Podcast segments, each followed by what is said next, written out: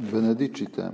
Święty Benedykt zwraca naszą uwagę w dalszym ciągu 18 rozdziału naszej reguły o, e, na, te, na psalm 119, najdłuższy psalm psalterza, który nakazuje odmawiać w ciągu dnia w trakcie tercji, seksty i nony, czyli tak zwanych godzin mniejszych, czyli przedpoł- modlitwa przedpołudniowa, południowa i popołudniowa.